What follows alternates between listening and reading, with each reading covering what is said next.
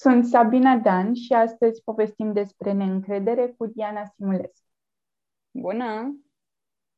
Bună, Diana! Povestește-mi despre tine. Dacă ar fi să te prezinți și ai avea un singur minut la dispoziție, ce ai spune despre tine? Ah, cred că e foarte dificil să vorbești despre tine, dar în același timp cred că e important să depășim cumva așa zisa modestie pe care o întâmpinăm de cele mai multe ori când trebuie să vorbim despre noi. Uh, eu sunt o persoană care, în primul rând, se lasă conturată de eternele nostalgii trăite, atât nostalgia lucrurilor pe care le-am trăit, uh, dar și nostalgia vremurilor în care doar visez că am trăit. Mi s-a făcut pielea de găină. Frumos, îmi place cum ai spus. Uh, da, și uite, adesea nu mi-o recunosc, însă sunt o persoană creativă, cred că sunt o persoană creativă, care se plictisește foarte ușor și care caută mereu să se reinventeze și să reinventeze lucrurile din jur. Și mai am și foarte multe nesiguranțe pe care învăț să le țin în frâu pe zi ce trece. Despre astea ar fi cazul să vorbim, că de-aia suntem aici. Uh, spunem dacă tu crezi că ai inspirat vreodată pe cineva? Oh, să știi că mă emoționează enorm gândul că poate am inspirat pe cineva, măcar la fel cum am fost și eu inspirată la rândul meu de oameni pe care acum îi port mereu în suflet. Uh, dar uite, mi-au spus diverse persoane despre jurnal, care a pornit ca o prelungire a eului meu și care a devenit ușor, ușor o comunitate, că este o sursă constantă de inspirație. Cred că ar fi relevant în sensul ăsta și faptul că eu lucrez de câțiva ani cu copii și mi-ar plăcea oricum să fac o carieră în învățământ. Uh, probabil că ești de acord cu mine aici că o astfel de meserie da. oferă posibilitatea aproape copleșitoare de a fi o inspirație pentru adulții din viitor. Și da. mai cred și că da. da, mai cred că lucrul ăsta poate fi o mare, mare responsabilitate pentru noi. Într-adevăr, chiar este. E înspăimântător uneori. Așa e, da. Uite, eu am avut încă din copilărie o admirație de nedescris chiar pentru profesorii care se metamorfozează, să zic așa, în mentori și care nu intră în sala de clasă doar pentru a manevra catalogul, dacă înțelegi ce vreau să spun. Clar, da, da. Păi oricum cred că tuturor adulților le-au rămas în minte fix oamenii aceia. Și nu cred că există un adult care să nu-și amintească de o persoană care, într-un fel sau altul, l-a marcat Uh, prin, poate nu doar prin felul în care s-a comportat cu el direct, ci, nu știu, prin tipul de personalitate pe care îl avea sau cum se îmbrăca sau cum, că până la urmă și detaliile astea inspiră într-un fel sau altul. Chiar Total dacă de e vorba despre profesori. Spuneai uh, despre nesiguranțe și cumva ăsta este și subiectul discuției de astăzi. Care sunt lucrurile care ți-au afectat cel mai mult încrederea în sine și dacă ai reușit să le confrunți până acum, măcar pe unele dintre ele, cum ai reușit să faci asta? Uh, eu nu am vorbit foarte des despre asta și mă bucur că o fac în mod oficial aici cu tine. Um, cred că cea mai dificilă perioadă din viața mea a fost terminarea liceului eram atașată peste măsură de colegi și de profesori, de loc în sine și de toate poveștile țesute în acei patru ani de liceu. Um, și știam că finalul avea să fie unul dureros pentru mine. Așa că în al doilea semestru din clasa 12 a începusem o numărătoare inversă până la ultimul clopoțel. Oh. Dar, da, dar după cum știm cu toții, oricât ai trage de un moment, el tot se termină la un moment dat. Uh, am trăit șocul vieții mele când am realizat că liceul chiar s-a încheiat. Urma bacul, admiterea la teatru și apoi necunoscutul. Uh-huh. Viața de student, uh, pentru mine suna mai mult așa ca și cum ai spune viața de adult, ca și cum tinerețea se încheia acolo.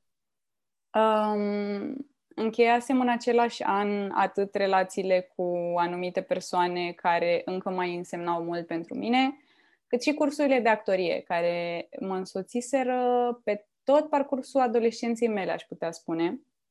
Uh, deci, după cum ți-am spus, simțeam că tinerețea mea a luat sfârșit acolo. Da. Uh, și știu că sună ca o dramatizare, dar am simțit că m-am pierdut pe mine de tot și deși trebuia să mă pregătesc pentru BAC, eu mă adânceam în, tot mai mult în mine și îmi pierdeam interesul față de toate lucrurile care înainte îmi făceau plăcere. Um, cred că nu mai eram sigură nici de cariera în teatru pe care mi-o doream pe atunci.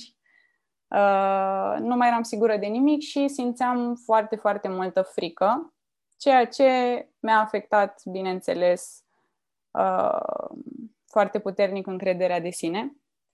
Uh, în vara aceea am continuat să-mi pierd și mai mult încrederea, iar acest lucru a venit însoțit de un fel de criză existențială despre care pot spune că a lăsat urme, care se resimt și în prezent. Și ca să nu mai lungesc foarte mult povestea, haideți să-ți spun cum s-a terminat. Am picat admiterea la un ATC și să-ți mai spun și că a fost cel mai bun lucru care mi s-a întâmplat. Uh, Eram am... că vei spune asta. Uh, am plâns, după cum spuneam, o zi sau două am plâns, dar apoi a venit vindecarea. Vindecarea prin suferință, bineînțeles, pentru că nu a fost simplu, însă în loc să-mi pierd și ultima formă de încredere în mine care rămăsese, am început să recapăt treptat ceea ce pierdusem și cred că lucrul de care mi-era cel mai frică mi-a redat uh, cumva într-un mod paradoxal încrederea în mine și în faptul că îmi pot construi viitorul așa cum vreau eu. Iar odată ce am scăpat de toată presiunea pusă pe mine în acea perioadă, m-am simțit din nou liberă. Și aici vreau să deschid o mică, mică paranteză că, într-adevăr, cred că se pune o prea mare presiune pe adolescenți, mă rog, tineri adulți în acea perioadă. Da, e, asta, asta îmi venea și mie în minte atunci când uh, te ascultam și îmi dădeam seama unde merge ideea. Um, am simțit-o și eu la vremea aceea, chiar dacă cumva mă hotărâsem ce vreau să fac, deși trecusem prin foarte multe variante și a fost uh, complicat, dar mă rog, nu vorbim despre asta acum. Uh, ai spus uh, foarte, uh, foarte clar că e o perioadă dificilă pentru adolescenți și că se pune presiune pe ei și um, poate nu asta ar fi neapărat problema principală, ci faptul că e pusă inutil. Adică nu sunt, da, da. nu sunt învățați cum ar trebui să treacă prin perioada respectivă sau care sunt instrumentele care i-ar ajuta să treacă mai ușor și poate să nu mai simtă, de fapt, ca o presiune. Oh, uh-huh. Și pur și, simte, pur și simplu să simtă care, cam, care e traseul pe care ar trebui să-l parcurgă și care sunt pașii, care sunt opțiunile și care sunt totuși și opțiunile în caz că aleg să nu parcurgă pașii respectiv, pentru că sunt și cazuri de genul ăsta și de foarte multe ori se simt așa nu știu, se simt neînțeleși și se simt singuri și se simt, e, e complicat uh, situația în care ajung să fie priviți uh, de către familie, părinții, ca oaia neagră, că nu mm. vor să parcurgă pașii pe care, în mod normal, a rămas cumva ca un fel de statement pe care îi parcurge un adolescent care a luat bacul și trebuie să meargă într-o direcție și să știe clar ce are de făcut și așa mai departe. Înțeleg uh, perfect. Poți să ne spui, nu știu, măcar un lucru care te-a ajutat în perioada respectivă să ajungi din nou la tine, să-ți recapeți încrederea, să îți dai seama mm, și, să, și să, chiar și să-ți dai seama că ai trecut printr-o perioadă dificilă, care te-a făcut să conștientizezi că e o perioadă dificilă. Căci de multe ori trecem prin perioade foarte dificile și suntem atât de adânciți în sentimentul ăla încât nici măcar nu ne dăm seama prin ce trecem. Ne vom da seama abia după ce privim cumva de la depărtare ce s-a întâmplat.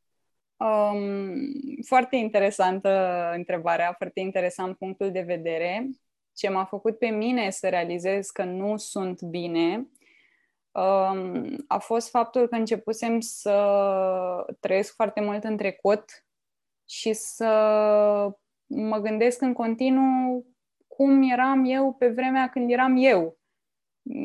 Pe vremea da. când nu trăiam acele stări, uh, pe vremea când eram eu, fix așa, o, fix așa îmi plăcea să numesc. Și atunci mi-am dat seama că există o problemă, că trebuie să exist eu din prezent și nu din amintiri frumoase și să repar, ca să zic așa, ce s-a întâmplat iar dacă ar fi să dau uh, un sfat sau mai multe persoanelor care, care trec prin asta, te avertizez că aici o să dau un pic în clișeu.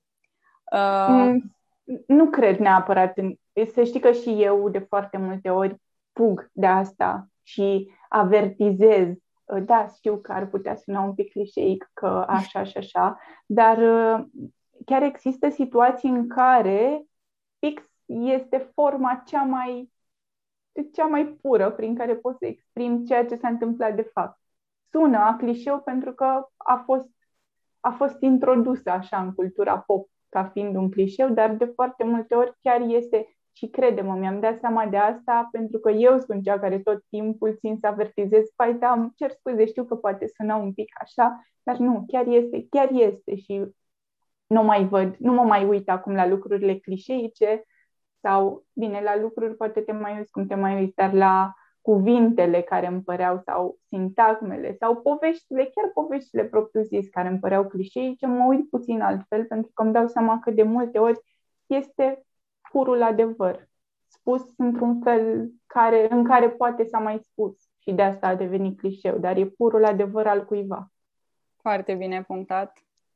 Așa că revenind, clișeic sau nu, uh, eu i-aș spune unei persoane aflate într-o situație similară că lucrurile frumoase pe care le-am trăit trebuie să ne servească toată viața drept motiv de bucurie și nu de tristețe. Aici vreau să pun accentul. Da. Um, pentru că ele, de fapt, sunt tot ce avem um, și că nu are niciun sens să îți pierzi timpul plângând trecerea iremediabilă a timpului și că nu e bine nici să lași viitorul să te sperie. Oricum, de cele mai multe ori viața știe cum e mai bine pentru noi. Cred că așa a fost și în cazul meu, pentru că cu siguranță mi-e foarte bine acum și ca o finalizare a poveștii de mai devreme, am să-ți spun că nu, nu am mai dat admiterea la unei ATC după aceea, nici până în ziua de azi și m-am reprofilat. Uh, probabil pentru că ți-ai dat seama că nu era pentru tine sau era doar ceva ce simțisei atunci și după aia n-a da. rămas cu tine. Căci cred că lucrurile care rămân mult timp cu noi sunt de fapt pentru noi, nu doar că de multe ori ne vin așa tot felul de idei, de dorințe de care țin o zi, două, o lună și atât.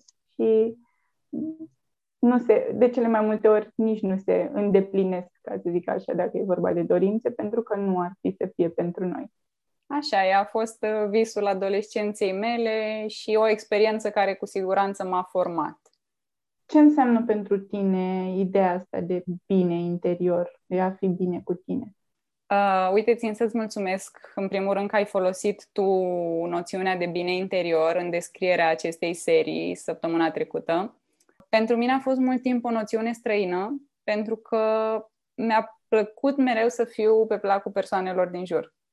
Dar uh, acum știu că binele interior este cheia spre a avea o relație armonioasă cu absolut tot ce ne înconjoară și asta sintetizează cel mai bine uh, percepția mea asupra acestui bine interior. Și nu e cumva trecut în lista noastră de întrebări, doar că oh. vreau eu să te întreb de la mine dacă există ceva pe lumea asta, oricât de puțin, în, în procent, oricât de mic, care te apropie de starea asta de bine. Ceva orice, nu știu, poate să fie o tâmpenie, poți să spui o, o cană de ceai cald sau orice. Ceva care te ajută pe tine să te simți mai bine atunci când nu ești bine.